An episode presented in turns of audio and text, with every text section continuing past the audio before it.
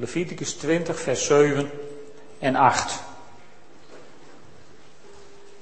Dan staat dit. Zorg ervoor dat jullie heilig zijn en blijf heilig, want ik ben de Heer jullie God. Houd je aan mijn bepalingen en leef ze na. Ik ben de Heer, ik heilig jullie. Staat er in de nieuwe Bijbelvertaling. Eigenlijk staat er, ik ben de Heer die jullie heiligt. Een wonderlijk zinnetje. Het begint met een opdracht. Wees heilig en blijf heilig, want ik ben de Heer jullie God. Die opdracht om je aan de wet te houden en de wet na te leven. En dan uiteindelijk staat er, ik ben de Heer die jullie heiligt. Een beetje wonderlijk.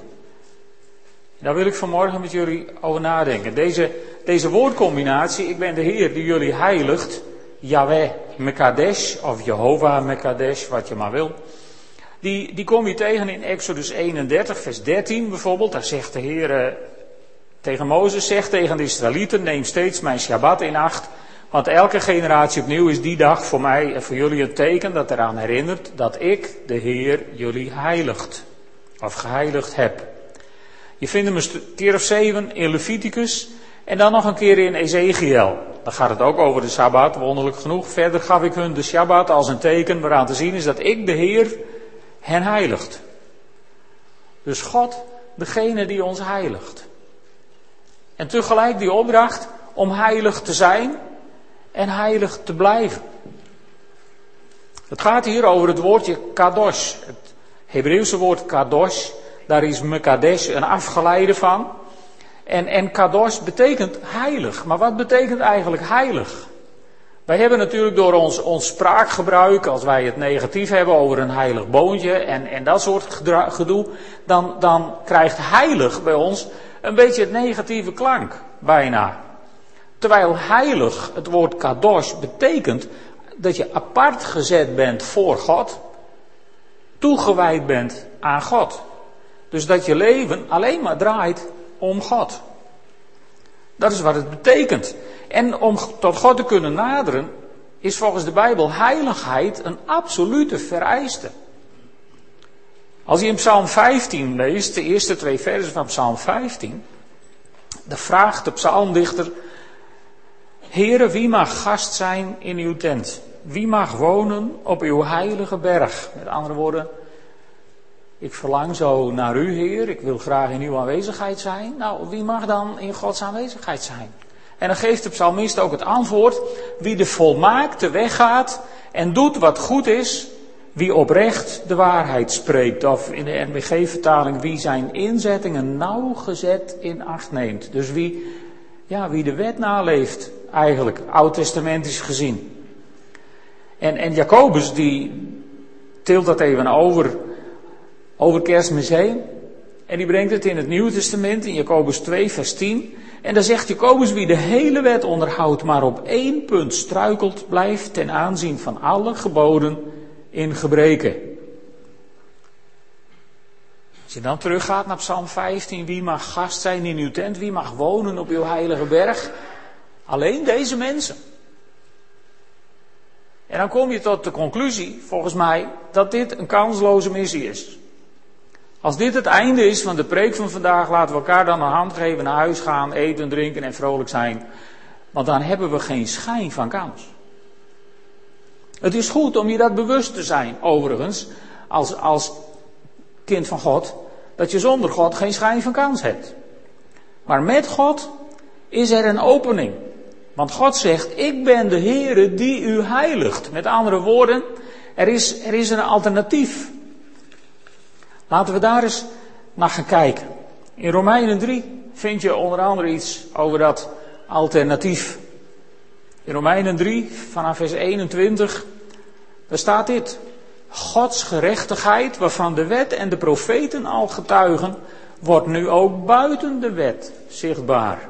Dat geeft al een beetje opening, een beetje perspectief. Buiten de wet is er dus kennelijk een kans. En dan staat er in de volgende vers, God schenkt vrijspraak. Zou je moeten onderstrepen eigenlijk in je Bijbel. Hè?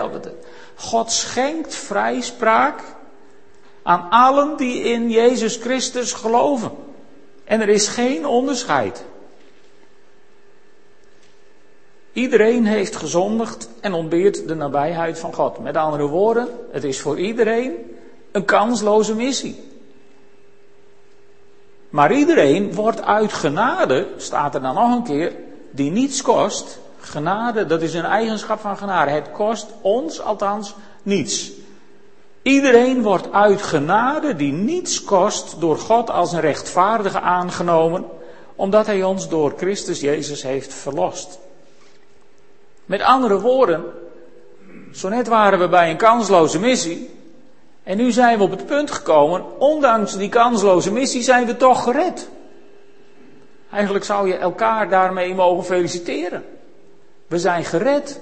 Wij zijn gered. Door God. God schonk ons de vrijspraak omdat we in Jezus Christus geloven. En dat is genade in plaats van verdiensten. Paulus die zegt dat in Efeziërs nog een keer, Efeziërs twee, vers acht en negen. Door zijn genade bent u nu immers gered, dankzij uw geloof. Maar dat dankt u niet aan uzelf, het is een geschenk van God. En geen gevolg van uw daden. Dus niemand kan zich erop laten voorstaan. Maar er staat wel, bent u nu immers gered. Dus mocht u tot die categorie christenen behoren die, die denken van nou ja, ik, ik hoop het later maar dat ik erdoor kom voor de troon van God in het oordeel. Dan moet je dit even goed, dan moet je dit onderstrepen. Door zijn genade bent u nu immers gered. Nu, op dit moment. Wij zijn gered. Realiseren we ons dat alle dagen eigenlijk wel? Dat we gered zijn, nu, vandaag, op dit moment. En gisteren en eergisteren. Al die dagen die we met God mogen leven, zijn we gered. Dat zou ons tot de vrolijkste mensen op deze aarde moeten maken. En, en we zijn niet alleen gered, er is nog meer. We zijn ook uitgenodigd om bij God te komen. Wie mag gast zijn in uw tent, wie mag wonen op uw heilige berg? Nou, wij zijn uitgenodigd om daar te zijn, op die, op die berg. Er staat een prachtige tekst in de Bijbel in Zefanja één, vers zeven. Daar staat, wees stil voor God de Heere. De dag van de Heer is nabij. Nou, dat is tegenwoordig nog veel meer waar dan toen. Ik bedoel, Zefanja zal ook zo ergens rond zevenhonderd voor Christus geweest zijn. Dus die dag is, is, is tweeduizend zevenhonderd jaar dichterbij dan toen Zefanja het opschreef. Wees stil voor God de Heere, de dag van de Heer is nabij. En dan komt die prachtige zin. De Heer zal een offermaaltijd houden en zijn genodigden heiligen. Zijn genodigden hoeven dus niet heilig zichzelf te maken. Hier staat eigenlijk weer datzelfde. De Heere zal een offermaaltijd houden en zijn genodigden heiligen. Ja, maar ja, ben, ben, ben je dan wel uitgenodigd? Hoor ik, sta ik op de gastenlijst? Ben ik, ben ik genodigd? Dat is een goede vraag. Wie zijn die genodigden? Gaan we weer terug naar Romeinen. Romeinen acht, vers achtentwintig. Romeinen acht, vers achtentwintig tot eenendertig. Beetje cryptische tekst, maar wel heel mooi. En wij weten dat voor wie God lief hebben, voor wie volgens zijn voornemens geroepen zijn, alles bijdraagt aan het goede. Wie hij al van tevoren heeft uitgekozen, dat is een beetje uitverkiezingsleer, hè, die is hier ook op gebouwd voor een groot deel op deze tekst. Wie hij al van tevoren heeft uitgekozen, heeft hij er ook van tevoren toe bestemd om het evenbeeld te worden van zijn zoon, die de eerstgeborene moest zijn van talloze broeders en zusters. Wie hij hiertoe heeft bestemd, heeft hij ook geroepen. En wie hij heeft geroepen, heeft hij ook vrijgesproken. En wie hij heeft vrijgesproken, heeft hij nu al, dan heb je dat nu al weer terug, die heeft hij nu al laten delen in zijn luister. Wat moeten we hier verder nog over zeggen? Als God voor ons is, wie kan dan tegen ons zijn?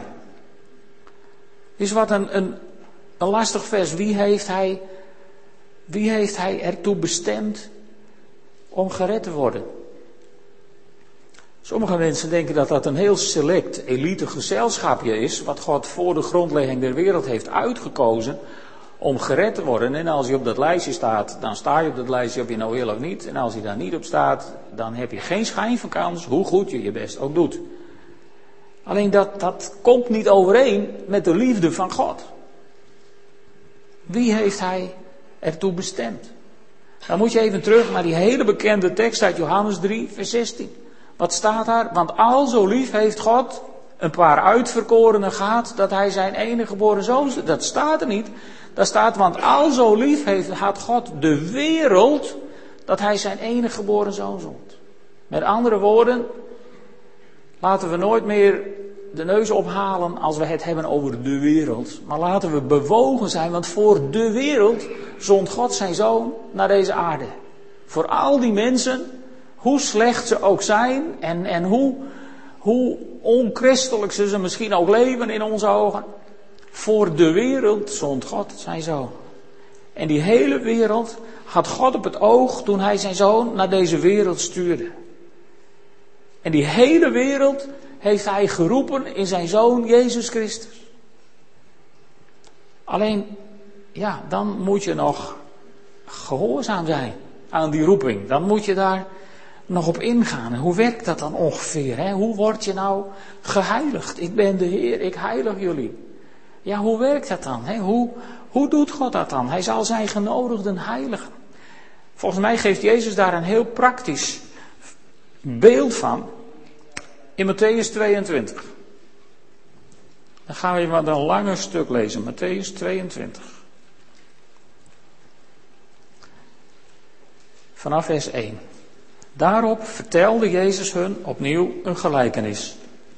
Het is met het koninkrijk van de hemel als met een koning die een bruiloftsfeest gaf voor zijn zoon. Hij stuurde zijn dienaren erop uit om de bruiloftsgasten uit te nodigen. Dus die waren geroepen, maar ze wilden niet komen.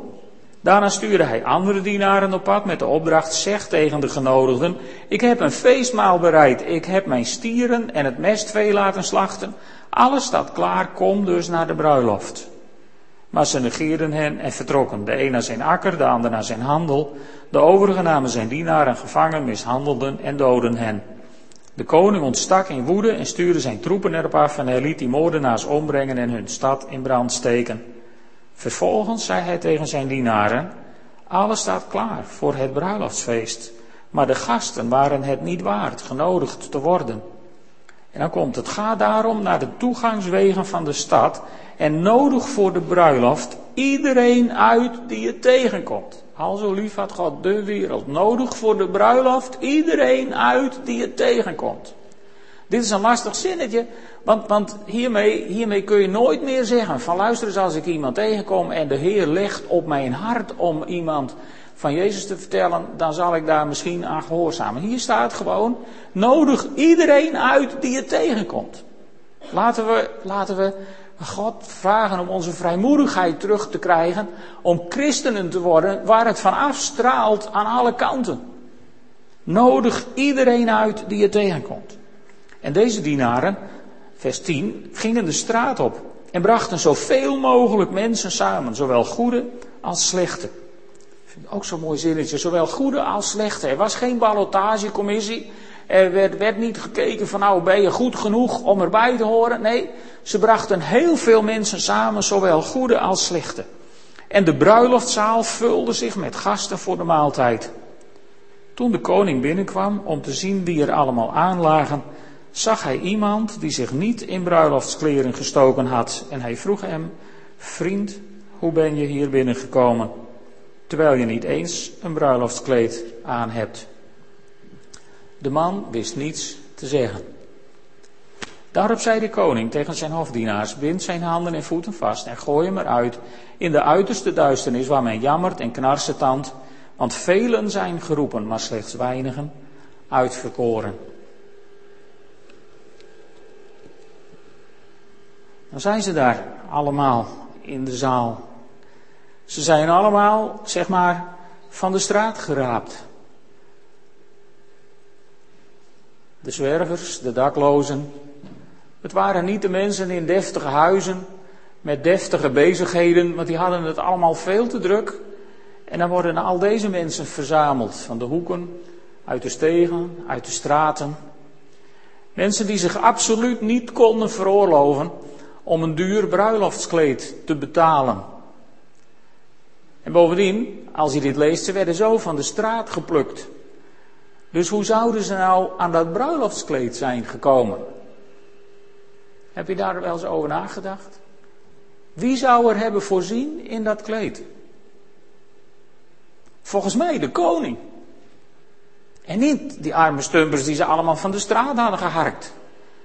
Maar de koning. Ik stel me voor dat ze aankwamen bij het paleis en dat er een mogelijkheid was om hun oude vuile kleren uit te trekken, om lekker gebaad te worden en met olie gezalfd zoals hij dat deed met gerespecteerde gasten.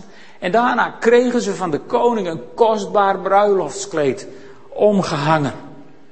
Zoals het voorbeeld staat in Openbaring drie vers vijf. Wie overwint, staat in, onze, in de nieuwe Bijbelvertaling, wie overwint zal zich ook in het wit kleden. Je moet het inderdaad zelf aantrekken, maar in, in, in de oude vertalingen, ook in de herziene Statenvertaling staat, hij die overwint zal bekleed worden met witte kleren. Hier zie je dat beeld weer terug van die bruiloft. Dus je komt aan, smerig en onrein, en dan word je gereinigd. Dit is zo'n mooi beeld van, van wat Christus voor ons heeft gedaan. Je komt bij de Heere, smerig, onrein, met al je zonden beladen. Want, want wat stond er ook alweer? Iedereen heeft gezondigd en ontbeert de nabijheid van God. Zo kom je tot de Heer op een gegeven moment in je leven. En dan, dan wordt er van je gevraagd. Paulus omschrijft dat in, in een aantal van zijn brieven ook, dat je je oude leven als het ware uit moet trekken. Dus er wordt van je gevraagd om je oude klofje uit te trekken. Dan word je gereinigd door het bloed van het lam. En, en dan word je bekleed met witte klederen. En zo mag je dan de bruiloftszaal binnen. En, en als je nou zegt van nou dat gedoe allemaal, hij moet me maar nemen zoals ik ben. Dat is tegenwoordig heel populair, hè? God moet je tegenwoordig ook maar nemen zoals je bent. Dat is een grote vergissing. Want dan kom je in de bruiloftszaal en dan komt de koning uiteindelijk, als iedereen klaar zit en het is tijd om de soep in te scheppen, komt de koning binnen en die ziet daar één zitten en, en, en die, is, die is niet wit, niet stralend wit. Waarom niet? Omdat hij het bruiloftskleed kennelijk niet aan wilde. Ik, waarschijnlijk was de houding bij de poort van ja, even goede vrienden, het is jouw keus. Eentje was er. En die koning die zegt vriend tegen hem. Dat is al een heel mooi begin. Dat geeft hem volgens mij alsnog een opening om er wat aan te doen. En dan zegt hij vriend, hoe ben je hier binnengekomen zonder bruiloftskleed aan? En dan staat daar dat tragische zinnetje, hij wist niets te zeggen. En volgens mij deed dat hem de das om. En zo wordt hij eruit gegooid. Als hij dan terugkomt bij onze tekst uit Leviticus, zorg dat je heilig bent en blijf heilig. Maar ik ben de Heer, ik heilig jullie. Weet je, dat geeft, dat geeft ineens een perspectief aan een mensenleven. Als je zo die zin gaat lezen. Ik heilig jullie. Met andere woorden, maak je niet bezorgd. Wees niet bang voor de koning. Wees niet bang om voor God te verschijnen. Maar zet jezelf apart. Geef je leven aan hem. En ik ga ervan uit dat we daar allemaal zijn begonnen. En als, als je daar nog nooit bent begonnen, dan is daar ook vandaag weer die mogelijkheid om, om tot Jezus te komen. En te zeggen, Heer, ik, ik wil met u verder in het leven. Ik wil met u beginnen. Maar we zijn een keer begonnen. En zo hebben we ons als het ware toegewijd aan de Heer. En in Gods ogen maakte dat ons heilig, apart gezet. In onze ogen misschien nog lang niet, omdat wij denken dat heilig volmaakt betekent, maar dat betekent het niet. Het betekent apart gezet. Je kunt je toewijden aan de Heer en, en als je dan nog niet volmaakt bent, dat maakt niet uit. God ziet je als apart gezet voor hem. Je hebt je aan hem toegewijd en dan is er geen veroordeling voor hen die in Christus Jezus zijn. En als God voor ons is, wie zal dan tegen ons zijn? Zo werkt het bij God. Dan ben je dus apart gezet en dan zegt God, zit er maar niet over in. Zit er maar niet over in. Als je voor mijn troon moet verschijnen, maak je geen zorgen. Ik ben de Heere die je heiligt. Weet je, dat is het kostbare. Ook als we vandaag weer avondmaal mogen vieren, is het belangrijk dat je dit snapt. Dat je dit goed tussen de oren hebt. Als je straks het brood eet als symbool van het gebroken lichaam van Jezus Christus, dan is het zijn dood aan het kruis die voor ons de straf droeg, die de straf van ons wegdroeg. Zeg maar, in het brood mogen wij eraan denken dat onze oude kleren van ons werden afgenomen en dat we onze oude zooi zijn kwijtgeraakt, omdat hij dat meedroeg op het kruis. En daarna worden we met witte klederen bekleed, want zijn bloed maakt ons witter dan sneeuw, witter dan witte wol. En dan zijn we bekleed met witte kleren. En dan heeft God ons heilig gemaakt. Daar hebben wij niets aan kunnen toevoegen. Daar hebben wij niets aan hoeven bijdragen. Is dat niet mooi? Wij zijn genodigden. De Heere zal een offermaaltijd houden en zijn genodigden heiligen. En Jezus zet dat in die gelijkenis uiteen hoe dat werkt. Dat feestkleed krijg je van hem. Hij heeft ons als het ware geschikt gemaakt om aan te schuiven aan de tafel. Weet je die tekst nog van vorige week, twee Korintiërs drie vers zes. Hij heeft ons geschikt gemaakt om het nieuwe verbond te dienen. Het nieuwe verbond. Niet dat oude verbond van de wet, waar je helemaal volmaakt moest zijn en, en waar je, als je maar tegen één artikeltje zondigde, tegen de hele wet had gezondigd en dus verloren was. Nee, hij heeft ons geschikt gemaakt om onder het nieuwe verbond te dienen. Het verbond van genade. Het verbond waarin God naar je kijkt en je misstappen vergeeft op het moment dat je erkent van Heer, ik was fout. Dan is het weg. Het smelt als sneeuw voor de zon. En God verlangt ook van ons dat we zo naar elkaar kijken, met elkaar omgaan. Niet alleen binnen één kerk, maar gewoon in onze omgeving. Ook naar mensen uit andere kerken en andere stromingen. En dan kun je over sommige dingen misschien nog zo van mening verschillen, nog zulke andere visies hebben. Eén ding moet je voor ogen houden. Als die mensen met die hele andere visies, waar wij het misschien helemaal niet mee eens zijn, als die hun leven apart hebben gezet voor de Heer, heeft God ook tegen hen gezegd, ik ben de Heer die jullie heiligt. En dan krijgen ze een wit kleed aan, en wat er onder dat witte kleed zit aan meningen en ideeën, dat is dan niet meer onze zaak om daarover te oordelen. We zijn in het wit gekleed, stralend wit, gereinigd. We zijn geschikt gemaakt om onder dat nieuwe verbond van genade te dienen. Onder dat nieuwe verbond. En wat is dan dat nieuwe verbond? Paulus omschrijft het heel mooi in één Korinthe elf vers vijfentwintig, waar hij het avondmaal beschrijft. En daar schrijft hij over de Heer Jezus dat hij na de maaltijd de beker nam. En wat zegt Jezus dan? Deze beker is het nieuwe verbond dat door mijn bloed gesloten wordt. En onder dat nieuwe verbond, lieve vrienden, mogen wij God dienen. Onder dat nieuwe verbond, voor dat nieuwe verbond zijn wij geschikt gemaakt door Jezus Christus.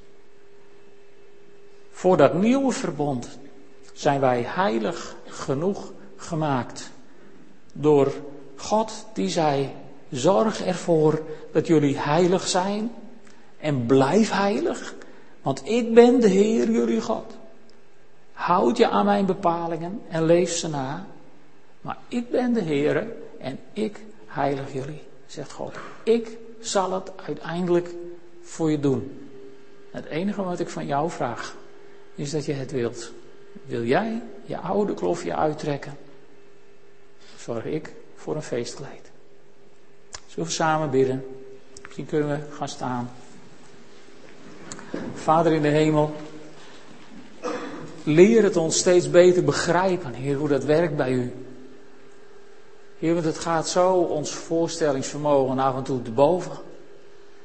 Heer, wat is het bijzonder dat u aan de ene kant van ons verwacht dat we heilig zijn, volkomen toegewijd aan u.